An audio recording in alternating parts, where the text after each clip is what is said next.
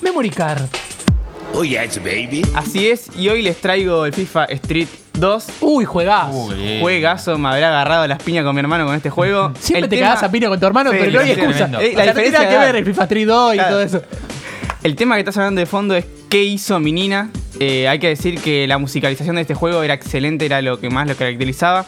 De los 47 temas que hay en él, casi todos tienen este ritmo carioca, así. Un así que bueno, yo elegí este. 47 temas. 47 temas tiene, tiene este juego. Que yo elegí este tema que hizo mi Nina. El que estás hablando de fondo. Y bueno, el juego fue lanzado en el, 2010 en el 2006, perdón. Y estaba disponible para PlayStation 2, Xbox y Nintendo. ¿Recuerdan quién estaba en la tapa de este juego?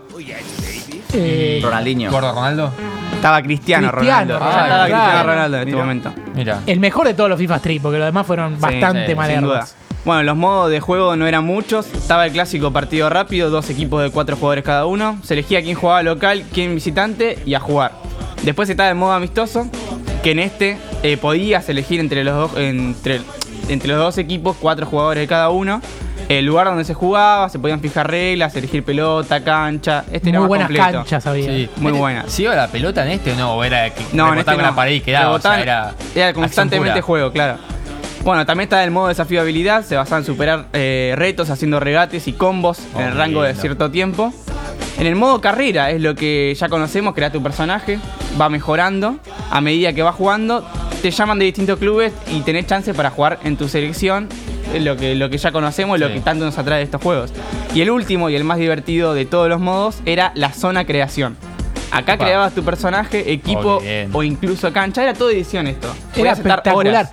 Era muy avanzado para la época toda la edición que tenía el juego. O sea, vos te podías elegir tu equipo, crear el estadio, crear la cancha. Personalizabas todo y, Y eso era horas. lo que más te cebaba. Claro. Bueno, hay una variedad tremenda de ropa, guantes, zapatillas, todo para personalizar a tu jugador. Para esta segunda edición del FIFA Street se agregó algo que se llamaba Game Breaker, o como lo conocemos acá, la estrellita en el medio de la cancha. La estrellita. ¿En qué consistía eso? Hay que rellenar una barra de puntos. Una vez que se llena, se llena, se pasa a una especie de cámara lenta. Y en ese transcurso, los regates que hagamos sobre el rival sumarán un punto. Y sí, por ejemplo, vas perdiendo 2 a 1, activas el modo Game Breaker, te esquivas a un jugador, dejas sentado a otro, suma dos puntos y le restás uno al rival.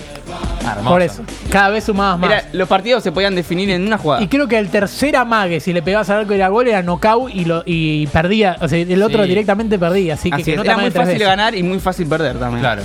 Bueno, por estos motivos yo me agarraba pilla con mi hermano, claramente. No, aparte cuando se ponía por dos o por tres la pelotita y salía naranja, parecía Oh, que le pegaba, quedaba, viste, sí, con una bomba sí. y en un tirito pedorro. Bueno, en este juego estaban casi todas las selecciones nacionales, menos Holanda, que en ese momento no estaba licenciado todavía. El mejor equipo era Brasil, después venía España Obviamente. y después venía Argentina. Eh, le voy a nombrar quiénes jugaban para la selección argentina en este juego. A ver. Uh, a ver, Abodancier y 2006. Lux en el Lux, arco.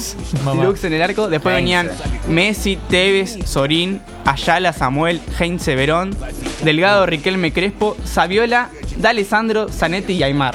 Ah, Muy bueno. Era buen un buen nombre para preguntarle a Ana cuántas letras tiene. Viste que es muy difícil escribirlo a Abodancieri. Bueno, mirá que se viene ahora. También había un equipo de leyendas con jugadores como Beckenbauer, Oh, Sí. bien. Cantona, Pelé, Koeman, Hugo Sánchez y demás leyendas. Yo jugaba con un equipo que no me acuerdo cuál era, que eh, estaba Papín, Abed y Pelé, eh, todos esos que era, eran como tres que jugaba con ese equipo.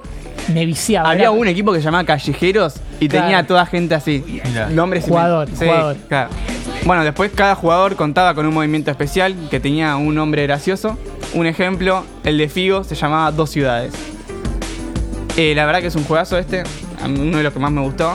Eh, no Volver hay a la mucho. infancia. Claro, no Este hay mucho juego que sea volver a la este infancia. tampoco. Me parece que algunos lo ubican en su top 3 de mejores juegos de PlayStation 2 y nosotros dijimos, bueno, no vamos a hacer la excepción, así que probablemente yo lo ponga. Así que gracias por este repaso del FIFA Street 2, siempre me hace bien volver a la infancia.